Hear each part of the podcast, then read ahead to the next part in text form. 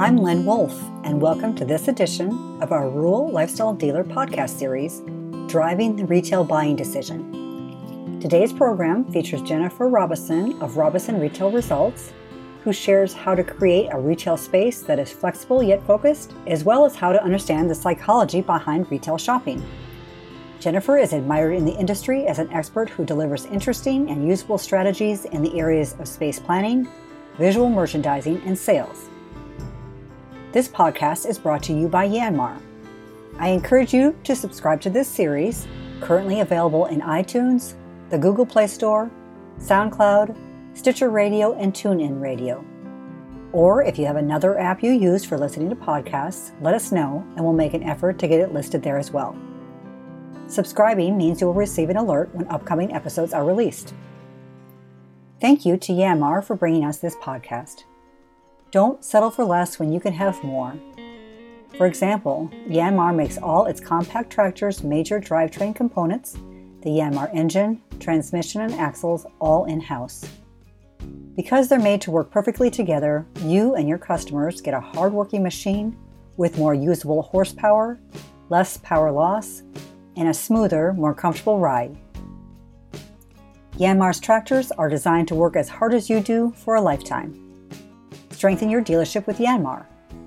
Email them at agmarketing at yanmar.com or call 770 877 9894.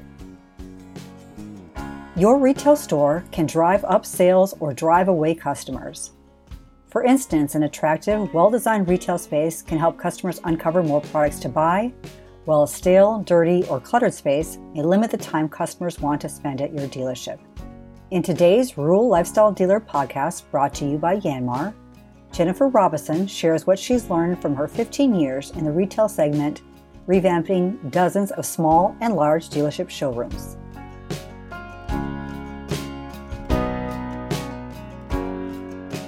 Well, thank you, Jennifer, for talking with us again and covering the topic of retail strategies. Today, we wanted to talk a little bit more detail about some of your expertise regarding the retail environment. And you've commented in the past that dealers really need to understand what they want their retail spaces to do, to know what their goals are before taking on designing a retail space. Can you share more on that topic? Absolutely, Lynn, and thank you again for having me back on this topic.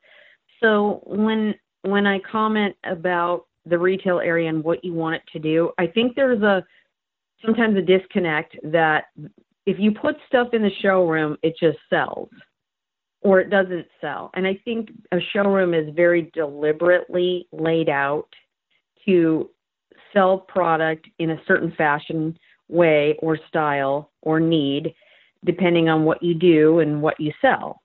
So a retail area should turn a profit. So if basically, you know, if you look at your whole showroom floor, it's like little cubes, and each one of those cubes basically is like a rental space. So when you put your products out there, you are renting space to that product, and if it doesn't sell, it's basically not paying you rent. So it's not always that the product isn't desirable that it doesn't sell it can be the fact that a customer just doesn't get it, see it, understand it, have ever seen it before, and it doesn't register with them, or they have other things on their mind and they just pass right over it. So I'm I'm very mindful that a retail space has to be deliberately set up so that people will engage with product. You know, they're coming in there for their needs and then they're also coming in for want products, things that they want. So that's what I mean, I guess, about a showroom needing to, you know, perform.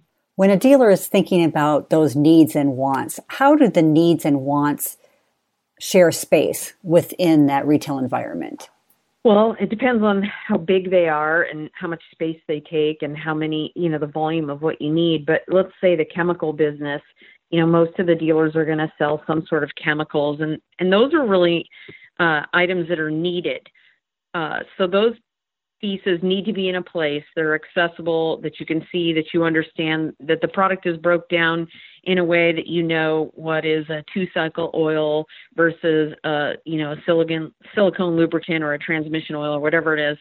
It needs to be easy to shop easy to find easy to access and with a good supply um, you don't want it too low you know if, if a product is small in scale you don't want it below your waistline because you won't see it and you don't want it too high because you can't reach it and if it's really technical in some way, it would need to be somewhere near the sales, you know, area so that you can explain it to customers. If it's pretty self-serve, then it can be in a lot of different places.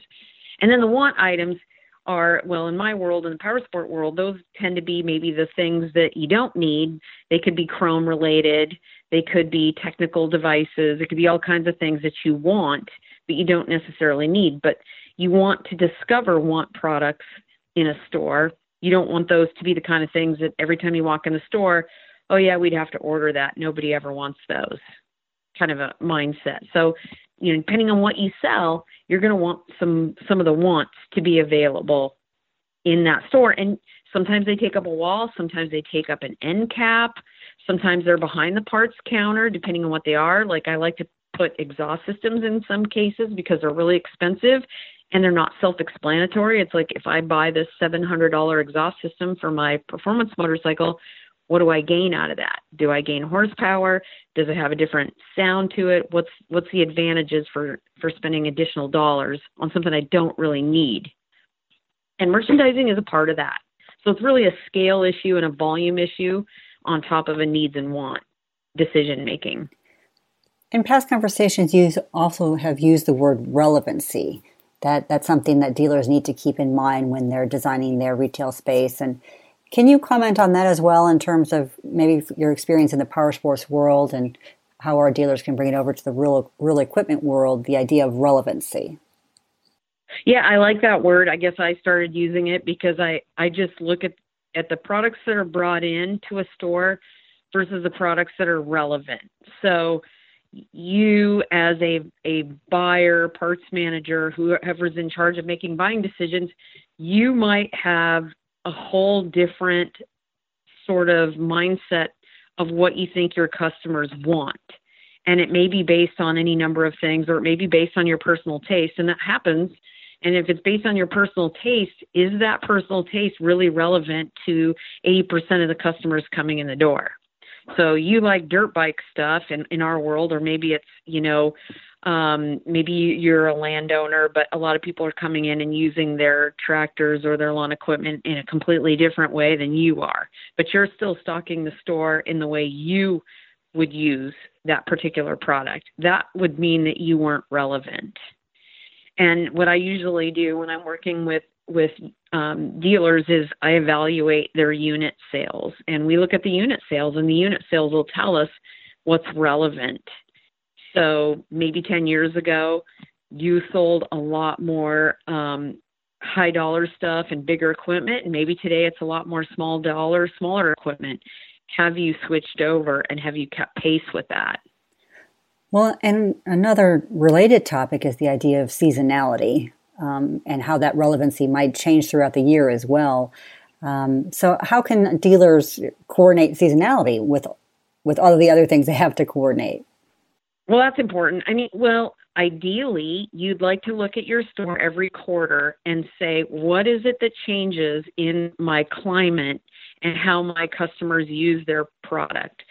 Pretty much there's a winter season in most cases. So we need winterization, like whether it's Sta-Bil, whether it's battery tenders to make sure that the batteries don't die, any number of sort of products like that for winterizing your vehicles is something that you would want to have in the stores probably a minimum of 30 days before that season really kicks off and you want to have it featured somewhere like an end cap and and things like that are a big deal when you're switching out into summer you know, if your store sells things that are really summer only related, you got to take it out of the back of the room and push it forward and put it in a key spot. Not, doesn't necessarily again have to be on a wall. Again, that depends on scale. If what you're selling is large scale and big volume, you're probably going to need some wall space. And if it's small scale, then you're probably going to need end caps on ends of aisles. So there's a lot of seasonality work that you can do. You want to keep things kind of moving and changing. You know, there's a lot of customers that many of your dealers probably have that they see every week, especially if they are in the business of, you know, lawn care and maintenance and they're constantly in that store because something is broken and they have it in service and they need to get more, you know, uh, service maintenance items or any number of things, more string. You know, think those customers need to see something a little bit different all the time. So I'd say monthly, you want to change some display in your store so it's some new item or some new location for an item that is more seasonal relevant. And I think the strategy related to end caps is interesting because, you know, I personally am attracted to end caps as I'm walking throughout the store. Are there certain things that, that dealers should keep in mind in particular regarding the, the end caps? End caps are leaders and they really usually lead to whatever is down that aisle. If you happen to have a store that's large enough to have um, several rows of you know displays that are mounted on the floor. They there's a couple of brands between Lozier and Madix and a few others that have those what are like grocery store mass market or retail racks and they're fixed on the floor. You can't move them your end caps on those should be the theme of what's ever down that aisle and be something that's kind of either a fast turner or a new hot product. They're super important, and and sometimes stores do a lot with them, and sometimes stores ignore them and go, ah, you know, whatever. But they really need to change because that is a good spot to sort of change your message. So it, that sounds like, in terms of seasonality, you need to keep end caps in mind, as well as new products. Keep end caps in mind. Um, certain customer demand also keep end caps in mind. Is is that right? Yeah, absolutely. That's totally right. You know, if you go to a show and you're going to look at some new product and you're not going to buy a ton of it, but you think it's really a, an important brand or product, by by goodness, you know, measure that space. It's usually that space can be either two foot wide or 48 inches wide by four foot tall or six foot tall, whatever your end caps are, and kind of measure that space and think about what you want to put in there. I find people don't often do their purchases thinking about how they're going to display it. Very often. It's usually like, well, hopefully it'll fit, or they think it won't fit, so they don't buy it at all. And a lot of times, if you know that there's three places in the sport, store where you want to bring new product in, we'll measure the space and then talk to the to the sales rep and see if if the product has you know the right scale to fit that space and of course your budget too at the same point in time. Most of your big box retailers you know pre-plan every inch of their stores. They know what they're going to dedicate how much is going to go on it. They have some relationships with these um, vendor partners and brands um, so a target and a walmart and a kroger all of those are very very pre-deliberate at what they're doing and where that's an interesting point. So an end cap just really has a lot more power than probably a lot of people might think. Oh, and there's probably cases where the brand is paying for an end cap. I'm not suggesting everybody go out and bug their bug their people for it, but there could be I you know, that's real estate. I mean, your showroom 100% is real estate. And the, and you want a return on that investment. So you want to be very deliberate about what you bring in there and how much and and that it's turning, that it's doing something for you and for the brand. Because if nothing is selling it's not doing anybody any good. And you don't want to have a store full of product that looks like you sell stuff but it really doesn't move at all. That that is the kiss of death right there. It, it's costing you money. So everybody should be able to no matter who's in this audience be able to make some money from their showrooms no matter how big it is or how much money they have or how much inventory they have. You really want to think about what you're doing. And i just don't think everybody is able to do that or has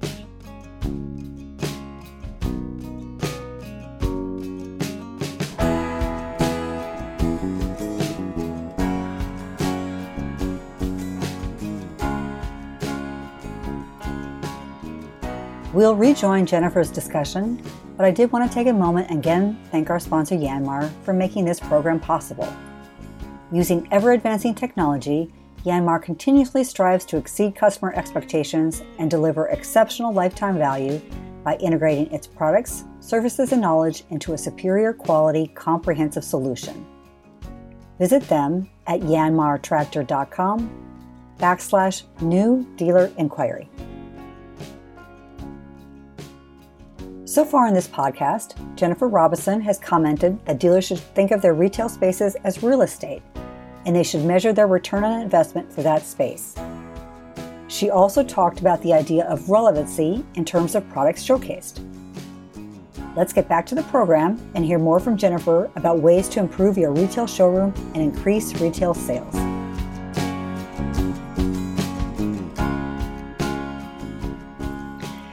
And you've talked before, and this goes along with this this thought that you had shared about uh, rotating your space, but the idea of having flexibility so that you're building flexibility into your retail space to allow for these changes. Can you talk about some ways that dealers can can make their showrooms flexible? Yes. So there's a number of different ways to do that and some of the dealers may already do that. Anytime you can have a fixture um, that comes on wheels gives you that flexibility and there's there's several fixtures that don't. So if you do a huge chemical business and you sell a lot of winches and very heavy product, you're probably not best to have um, you know fixtures that are on wheels, although it can be done. Smaller stores could easily do it that way. I would recommend them. They make these gondolas that can be converted to different types of product depending on the accessories you purchase. So you, if you sold apparel and novelties, you could switch it over into chemicals by using shelves going from hang bars. So there's a number of different types of flexible products, you know, and how you kind of lay out your counters so that your counters are kind of centralized in an area that if you did change your floor plan around, uh, you know, you wouldn't be stuffed in a corner somewhere. There's a lot of little tricks to be done in a in a small store as well as a big one, so that you can keep it flexible and keep it open, keep it um, really walkable and visible as possible. Now, with some of the fixtures that you've talked about, have have you seen good uses where dealers have just created their own their own fixtures? Oh, sure. Yeah. I, I have seen some people make stuff with steel and wood and steel and wood combos. And there's a couple of projects that I've worked that I'm currently working on with some dealers that are doing some showroom updates and we are using some homemade stuff that I've designed for them. So they're going to build it and I'm just going to spec out what the build is. And it's pretty exciting. So we're trying to use a lot of, you know, what's very popular right now is that sort of rustic, industrial, modern, contemporary feel. It just kind of blends blends with a lot of different, you know, uh, lifestyles. You can do a lot with it, and so that's really popular right now. Hmm. Interesting. Um, and then you talked also about the idea of um, you know directing people and keeping them interested as they move through the store. Um, and I know that our dealers talk about staffing being an issue throughout the store, and then also in terms of really having someone dedicated to the retail space. So, can you talk a little bit about some some ways that you know the retail space can direct people on its own if you don't have a, a person dedicated to watching the, the space continually? So the strategy in that case, let's say you're you've only got two people, maybe one and a half people that works on the parts and accessories counter, and that happens, then it's really important to stock the store with hot moving popular items and don't go too deep and wide or too wide rather with a lot of different brands and products. And and if you were selling apparel just be really mindful of that because there's a lot of products that need to be sold. I know there's a big thought process out there. A lot of people are under the impression that because there's so much information online that everybody already knows what they want and that isn't always the case. Sometimes people want to be directed even though they've pre-done the research on on a particular brand or product. So you don't always have time to spend. If there's just less of you, you can't spend time with customers. So put stuff in the stores that probably has a better likely of selling by itself and it's easy to display. And it's probably larger, bulkier items and you know, uh you know, like doing if you I just don't like to see a store crammed full of stuff and you can't maintain it and fill the shelves and stock it and clean it and go and talk to somebody when you're just absolutely stuck at the counter handling customers coming in and the phone calls. I mean, I know what that's like. You get completely buried. So keep it really simple and really focused. Well, and I know when I go into certain stores, like just even grocery stores, you know, there's always somebody that's straightening things on the shelves and you know making sure that um, certain products go back to their home. Um, you, you, know, is that something that you recommend uh, that dealers do on a? Is it a daily task? Is it a weekly task? It's daily. Um, most stores, even small ones, should have an opening procedure and a closing. So when you're opening in the morning, everybody has a task. And, you know, it's not just pouring yourself a cup of coffee and then talking to each other about their weekend, which happens a lot. and these are your family members because you live with them a lot. So the opening procedure is who's filling the cash drawer, who's, um, you know, stocking the walls because in the morning you you can decide some people like in in the store that I used to run we would stock at night so the last hour of the day when it was pretty dead, usually you might get a rush. You know, our team was stocking the walls so it was ready the day the next day. So you can either vacuum in the morning or you can vacuum at night. You can stock shelves in the morning or stock at night. That's up to you, but make sure you do it the same time every day. You you always want those customers to see your store at its very best. And you know, I get it. People want to get out of there. They have lives but if you spend a little more time organizing and using your closing procedures and, and everybody doing their share of the work, it goes a lot smoother that way. And you don't want to miss sales because if you've got, you know, five boxes of freight sitting in the back and it hasn't been checked in and a lot of stuff's important stuff and you miss a sale, that's money. That's money for everybody. So I really feel strongly about it having an opening and a closing procedure that's consistent and that everybody has a task so that that all these things get handled properly and regularly. Because when your store looks disheveled people start judging you and i know that's a terrible thing but unfortunately it's true. So on the um, is an interesting topic about the opening and closing procedures. Do you recommend a certain checklist then as people are moving throughout the store or is it really particular to a certain dealership and well, it's a assigned tasks. So you would you would have um, a housekeeping list. So there would be somebody that would go check the bathrooms, make sure they're stocked, ready to go. You'd have somebody running a vacuum. You'd have somebody, you know, getting the computers up and running reports, or doing that in the evening whenever you want to. You just have you might be running a report that says all the special orders, so you can call customers and tell them that the orders that they that they got have been received. I mean, there's just a number of things that need to be done, but housekeeping's a big one. You know, wiping down the counters, wiping down the terminals, wiping down, you know, the front door, making sure there's, you know, spider webs aren't hanging down, that, you know, that the plants have been watered and just things have been attended to, you know, because it's, we get really, really comfortable in our businesses and, and you kind of think it's like your house some people are very fastidious about their homes and other people are more casual and can let things hang. But these are visitors in your house every single day. So you know it's just one of those things where you can't neglect that stuff of the details. The more you let it slide like the weeds in the parking lot or you know running the blower or pressure washing the front sidewalk i mean may not seem like a big deal but it all adds up if you're not doing it you know daily, weekly, monthly. So I think it's important to have a list that starts with housekeeping and then has the other important elements that each team member kind of needs to do. Because it's not fair to dump it on you know one person. Like the salesmen get there and they start drinking coffee. And then they watch everybody else work in some cases. And it's just it's like it's kind of a you know it's a phenomenon but it happens and you're like shouldn't you guys be doing something? And they'll be a lot of times bringing motorcycles in and out because a lot of in our world in power sports a lot of the motorcycles get pulled in in the night and they put them in in every nook and cranny of the store and then in the daytime they roll them out. But there's still a number of other things to do to make sure the store is tip top ready. Right. Good points. Um, and then you've talked also about just the psychology of how people shop and understanding that psychology when you set up your retail space Can you share some more details about that? Yeah, because that's the fun part. That's the part that always intrigues me and how operators of a store look at customers and what they think the customer customers, excuse me, are motivated by, and that's all across the board. Um, so you really have to think about motivation. Why did I drive to this store? What am I going to expect when I get there? What am I going to see? Am I going to get the thing that I need and get in and out?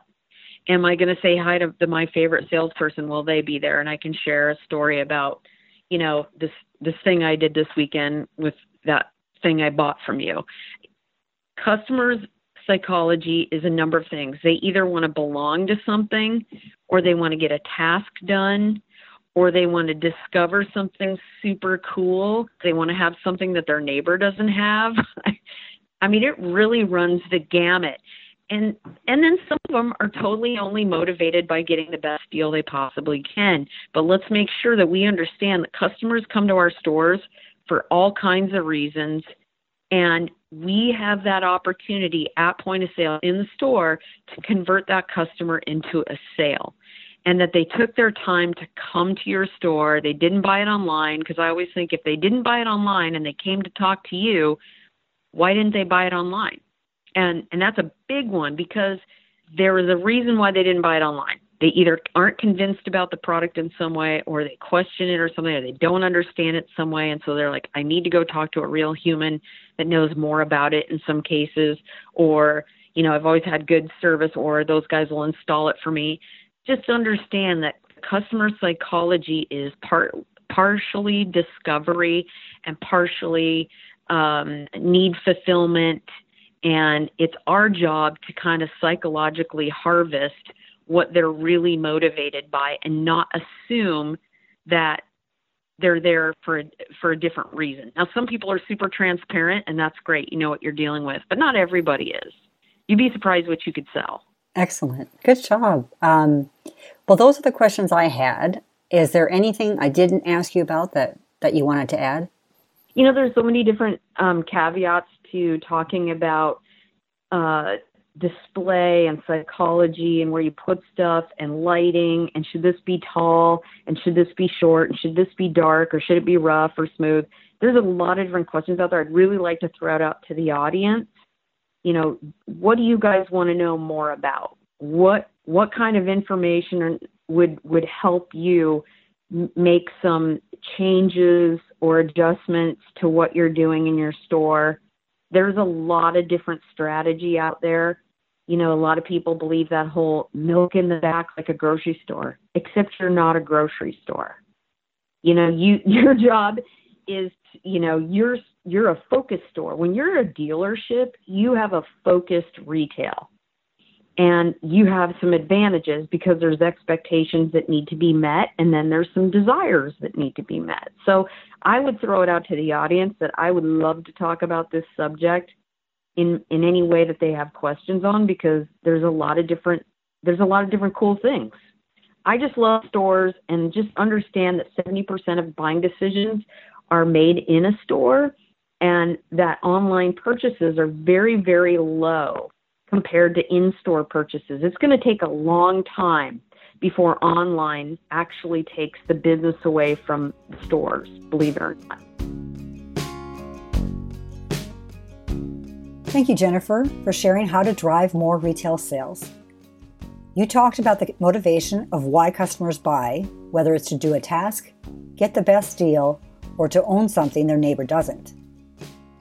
One important point to keep in mind in store purchases still far outweigh online purchases. And if customers are visiting your dealership, they are looking for your expertise to help them make the best equipment purchase. In our next podcast with Jennifer, we'd like to address questions from dealers. So please email comments or questions to lwolf at lessitermedia.com. That's L W O O L F at lessitermedia.com. Once again, if you haven't done so already, you can subscribe to this podcast on iTunes or the Google Play Store to get an alert when future episodes are released. Again, we'd like to recognize and thank our sponsor, Yanmar, for helping make this Rural Lifestyle Dealer podcast series possible. And please share your feedback on today's program by sending me an email at lwolf at lessitermedia.com or call me 316 648 3717. You can also keep up on the latest rural equipment news and trends by registering online for our e newsletter and be sure to follow us on Twitter and Facebook. Stay tuned for additional podcasts, and from all of us at Rural Lifestyle Dealer, I'm Lynn Wolf, and thanks for listening.